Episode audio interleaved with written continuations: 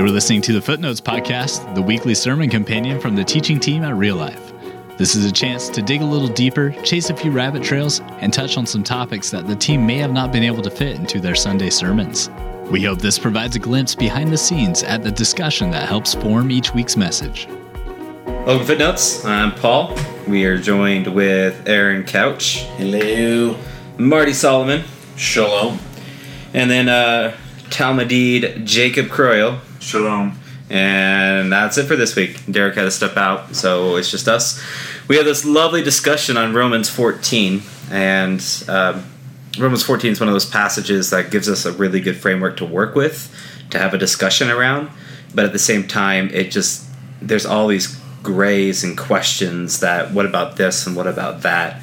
And so one of the things Aaron you referred to in the sermon was how we like like we want to apply this to the extremes, but then we miss the middle. Um, you want to elaborate more on that? Yeah, I I feel like the implications for this sermon are big and true and vast and hard to figure out how to ratchet down into our specific world a lot. And that that's okay. This this is a conversation that is going to be massive and so there's a thousand and one ways that it gets applied each differently for each individual couple or family or home and and yet we all have to wrestle with it because at the core of where do we stand on our convictions and where do we not and how do we treat people in the process? Like this is foundational for who we are as christians and and so this conversation is very real.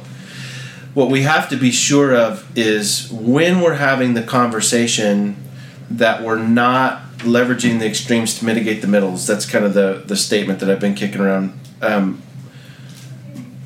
I, I love um, the Marty kept saying this in Sermon Club, and it's really true. What we are talking about here is not just excusing evil from the world. What we're talking about here is a group of people who are genuinely, with all of their being, trying to follow the Lord and trying to figure out how to do that and do it well, and landing all over the map on that. And I and I feel like that that range like we can't get lost in the well what about this blatant sin? You know am, am, i just supposed to be okay when somebody tries to attack my daughter? Or what are you saying that drunkenness is fine with everything we should, the whole conversation about alcohol and drinking which is a major play in our world right now was in in the passage in their time as well um, isn't about drunkenness. It's not about drunkenness.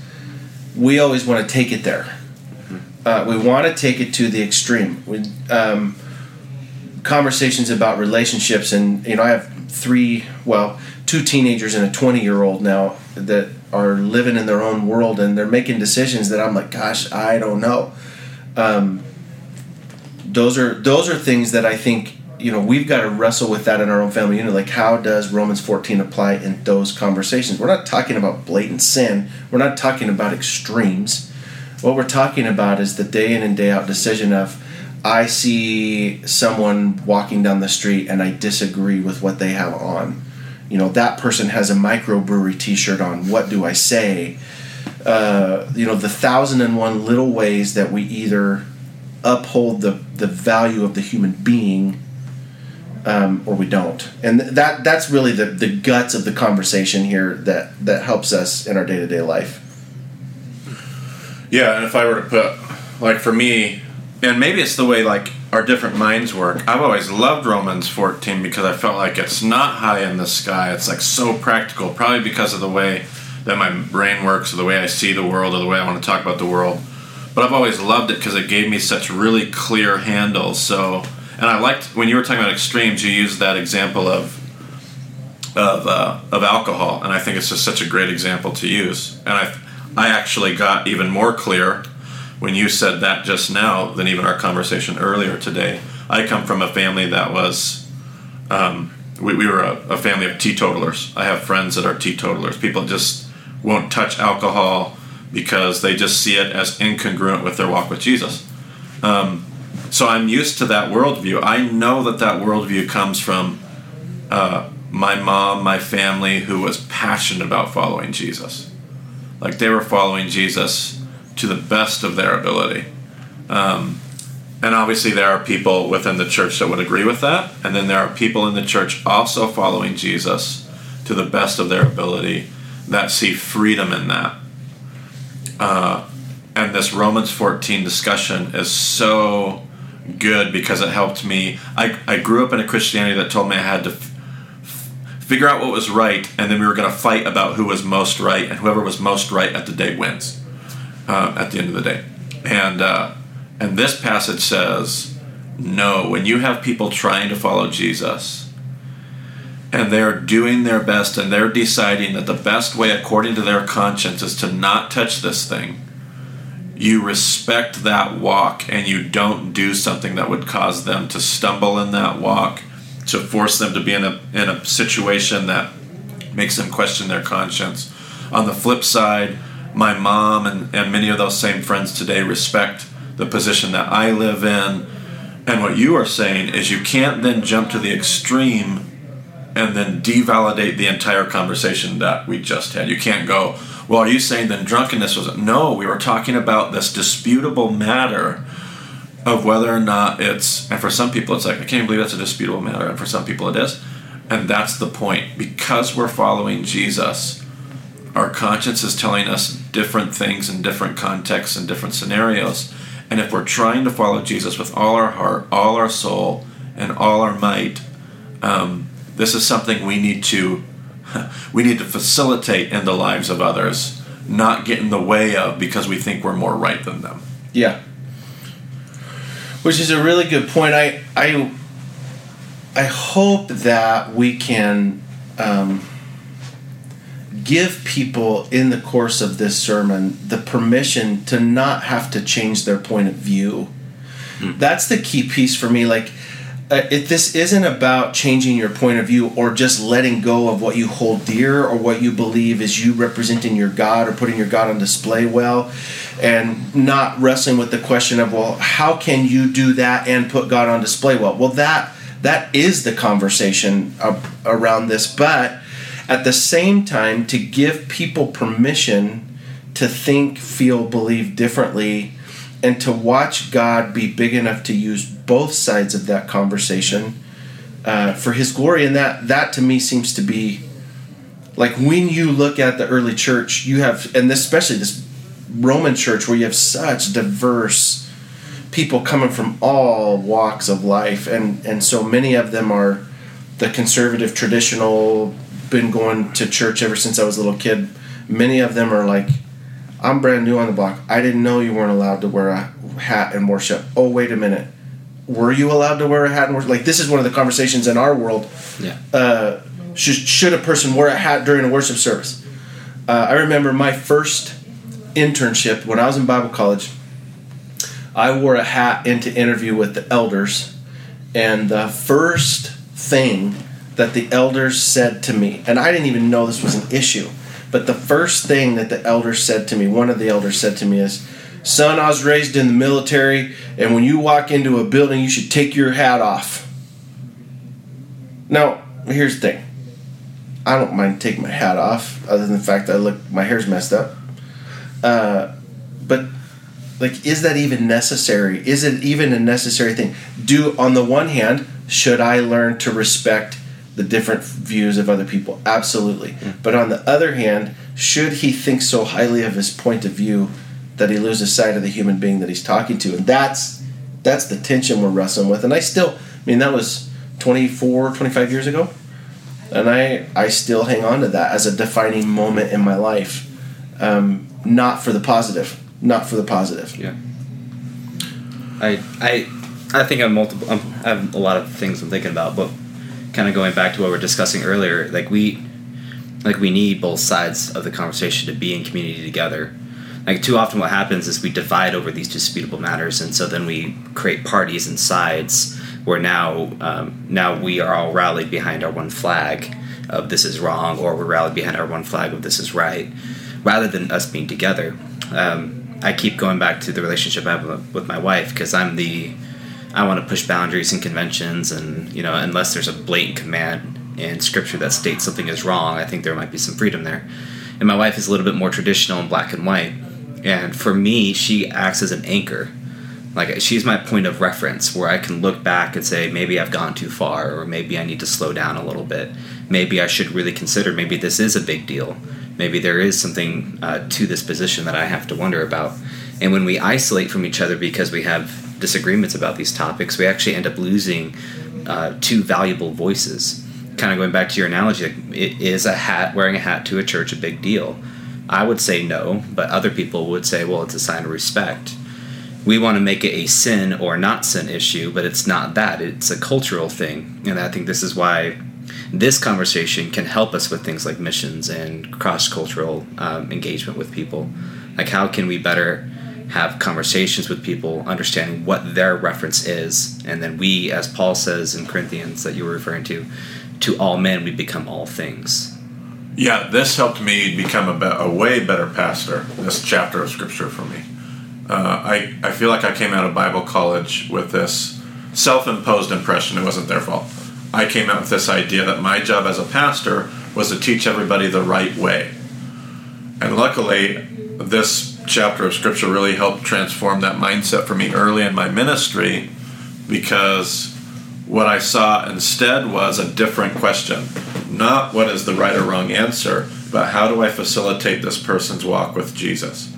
because we're all trying if they're asking me the question they're obviously trying to follow god to the best of their ability which for every person i mean i sit in this uh, when i preach on a sunday morning i sit in the lobby and i talk to i don't know how many people we talk to on a sunday morning 100 people that go in and out uh, maybe 20 of them in like pretty serious at least two or three minute conversations about questions and like we have these conversations and every person's coming from radically different positions and yet my job is to help them and their conscience and how they understand who they are and how they're walking with God continue that, down that path further towards Jesus. The last few weeks when we've been preaching, um, I've had a I've had a handful of vets come and talk to me about mm. different things, talking about love and submitting to the authorities and and those kind of things in the nation of Israel. And there's been all these, and, and you you watch these these vets from different periods of history uh, struggling with decisions that they might have made decades ago. And one of the things that we've chatted about often in these conversations is uh, you were doing the best that you could in your walk with Jesus mm-hmm. at that point in your life. You've grown, but at that point in your life, you can't go back. You have to realize that you were doing the best job you could according to your conscience and according to what Paul says in Romans 14. Had they done anything different, they would have been in sin. And so instead of figuring out what's right or wrong about what they did or they didn't do or this or that, were you following Jesus to the best of your ability with the pieces that you had in these disputable matters? Then then I think at some place God meets you there and he he calls you forward and he understands you're doing the best work you could. That's how I read Romans 14. Um, because it's not about the action itself being right, right or wrong. Correct and that's the the debate. It, you got to get away from the from that and wrestle with it. Where is my heart at in it? Mm-hmm. Because you can do the right thing with the wrong heart and it becomes the wrong thing. Mm-hmm. Um, you know that's the Inquisition or you know all these different but the with the Salem witch trials all throughout history we start to see the church trying to do the right thing but they're doing it completely the wrong way and it just really blows up that that's the key right. is that I value you we'll figure out whether or not this action is something either one of us should be a part of. But you matter. Mm-hmm. I have this handful of people that I'm counseling with that just I don't know why the Lord puts them in my life, but He does. And it's always interesting to me how ashamed they are every week when they come in to try to tell me about how they've blown it. And um, it, I, I, find it fascinating to watch as God gets a hold of their heart. My like I'm not counseling them. All I do is simply reaffirm that God believes in them, that God sees them as good, as full of potential, that the promises of God for them are true, that they are more than they believe that they are, that they're not what sin says they are. Like these simple realities of just, yeah, well, the action was probably not wise, but this conversation isn't about the action. Like the Christian life isn't about the action, it's about the person. Focus on those things the relationship, the community, developing one another, believing in one another's potential. The actions have a tendency to take care of themselves. And it's not to say in these conversations that there's not black, there's not things that are black and white, that everything is wishy washy. But I think there's a lot. I think sometimes we think the disputable matters are like this really, really rare exception. And I think that anybody that's really walked with Jesus in real life, not the church, real life, real life, um, for any period of time, uh, knows how how disputable our walks can seem from day to day to day. I know the black and white principle. I don't know how I should apply it here perfectly. And and so we live in community. We we have other voices speaking to us and we do the best job that we can. which kind of comes back around like truth does matter on some sense like it, it gives us the black and whites those things to hold on to Yes. which allows us to live in the tension of the grace Yes. um, it, it's not that we're fighting to prove people wrong rather the truth one of the, the main parts of our truth statement is the value of love and we were talking before we recorded this about how love and truth are always pairs that truth uh, should always lead to love and love, love will always lead to truth Right. that if you lie, you're you are ba- ba- um, if you lie, you are invalidating truth, and if you don't love, you are invalidating truth, Right. or something like that, or whatever. Anyway, like it, it is important. Um, Yeah. Well, I, th- I think uh, it doesn't matter if you're right. You said this earlier, Marty, in Sermon Club. It doesn't matter if you're right if you sacrifice the relationship yeah, Right. because that's wrong. because that's wrong.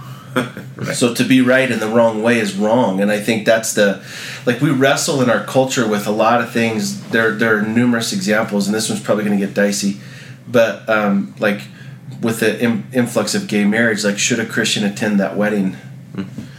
Uh, what do we do with that? Do we stand in solidarity of I support you, or do we stand on the no, I believe that this is wrong, therefore I will not show up at all ever because that's me supporting it? Like, where do we land on that? And there's such a big conversation, and I think the undergirding principle that Paul's trying to promote here is it's not about the right and the wrong of it, it's about valuing what God values, which is the heart of a person. Well, and that opens up the doors for better discussion. Yeah, you're not gaining momentum in the relationship by saying "screw you," I'm not coming to show up. Yeah. Um, probably an even more practical one that hits home is like how do we, if you're of a position that homosexuality is wrong, how do you engage with those Christian believers who disagree with you that think it's okay? Right. like we we so quickly want to cut ties with that and it, not we as in specifically real life but church in america like that is a dividing line for us Oh yeah. Well, and I think about like the topic of abortion. Christians want to be very dogmatic about the topic, which I get because we want to value life. Mm-hmm. And yet at the same time, when we take such a hardline stance on that topic, we don't give Uh, women who've had one permission to vocalize it. Yeah. And we just keep them stuck in their shame because we're trying to be right on a topic, convince the world that we're right on a topic, and we miss that there are mm-hmm. people who are radically affected by this conversation. Mm-hmm. And that, like, that's something that's bit me in the butt in the past is trying to be strong on a position and yet missing that, oh, we have people here who've struggled with that in the past. Mm-hmm. And I just totally told them that they didn't have a voice to talk it through. Um, that to me is so. I mean, it breaks my heart that I would ever do that, but that does happen in church. you know practically speaking like it, you look through the ages the past a few decades uh, of the church's role and how it's engaged culture have we done a good job like are we winning the battle and i would say no i think practically speaking it's time for us to reevaluate our game which is what we're talking about here like are we going to engage through politics and arguments and trying to change the public agenda or instead are we going to actually try maybe do something different like loving one another uh, even when it's hard and even when we're not entirely sure what that means. Yeah, I absolutely believe that the church in America has, up until this point, had a uh, cultural swagger that has allowed them to be the truth bully. And, we have bullied our way into influence, not necessarily walked in a way that glorified God. And so we've carried a place in culture simply because we've had enough cultural influence to force our way into that. That time is ending, and, and it's panicked a lot of church leaders like, oh my word, this is all going to go away. And I, I think what it does, what I can tell you definitively, regardless of what you believe, being able to engage in relationship well is the single factor that will force you to grow in your own personal holiness. Mm-hmm. Because there's no games in that. Like you can believe whatever you want to about your systematic theology or what you believe about God or whatever. But it's the walking out in community well that is what forces us to actually deal with the junk in our heart. The the belief system does not. It's the the community that loves me enough to support me when I'm struggling, to call me out when I'm going the wrong direction. That that loves me in that world. That's the one that forces the the, the doctrinal word is sanctification. That's relationship is the only piece of Christianity that that demands that we walk closer to Jesus. Yeah, I yeah, it's a great point. I totally see this uh, most recent era of the church has been a very defensive, panicky um, movement towards you know ever since French Revolution, the world's been changing and we've been panicking out of fear because we used to have a place of influence and uh, We used to be- Christendom did. We used to be the man behind the curtain. Exactly, and then and we didn't use that well. Like it wasn't like that was the glory day. Um, but then as that began to shift, we've we've panicked trying to restore something, and we just still keep finding ourselves drifting further and further from that. And you're right, which is why I think we I think we can reclaim the power of relationship and the power of community. And I think historically that's why it's always taken you know, just an empire to fall apart and crumble because it's the only thing that draws you back to the only thing that matters. Yep. The only thing that will draw me back to true relationship, unadulterated relationship, solidarity with the rest of humanity is just absolute cultural crisis and empires falling apart and uh, and and I, I, I pray I think we don't have to go back to that place in order to remember the things that work. Yeah. I'm I'm not panicked at all about the future of the church in America. I know a lot of people are like, "Oh my goodness, the culture's going to hell in a handbasket," and "Oh, what a mess this and mess that." And I really believe that it's these points in history that force the church to restore its true sense of itself, and I am inspired by that. Right. Like I'm motivated to see as the church moves through this massive rethink of what it is and what its nature is and what its role is in culture. Um, I'm excited for what the future looks like. I'm that we could actually be a people who demonstrate that God is in fact love, that He does in fact um, want good things for our life, that He's not angry, that He's not a a truth monger or a right fighter. God is a, a God of uh, wonderful, amazing depth, healing, wholeness, freedom, truer truths than prepositional ideas. Well, and I think uh, God's using culture and uh, the world to show us just how nas- nasty the church is right now, um, and show us how we need to change and accept other people. That's good stuff. That's a good note to end this podcast on. All right. Well, thanks for listening. And until next week, God bless. Thanks for listening to this week's Footnotes, and please keep the discussion going. If you have any questions, comments, or concerns, you can connect with us by emailing comment at liferotp.com or find us on Facebook and Twitter at liferotp. You can find the individual members of the teaching team on Twitter as well, or just visit us on Sunday morning and connect face to face. We hope you'll join us again next week, and until then, God bless.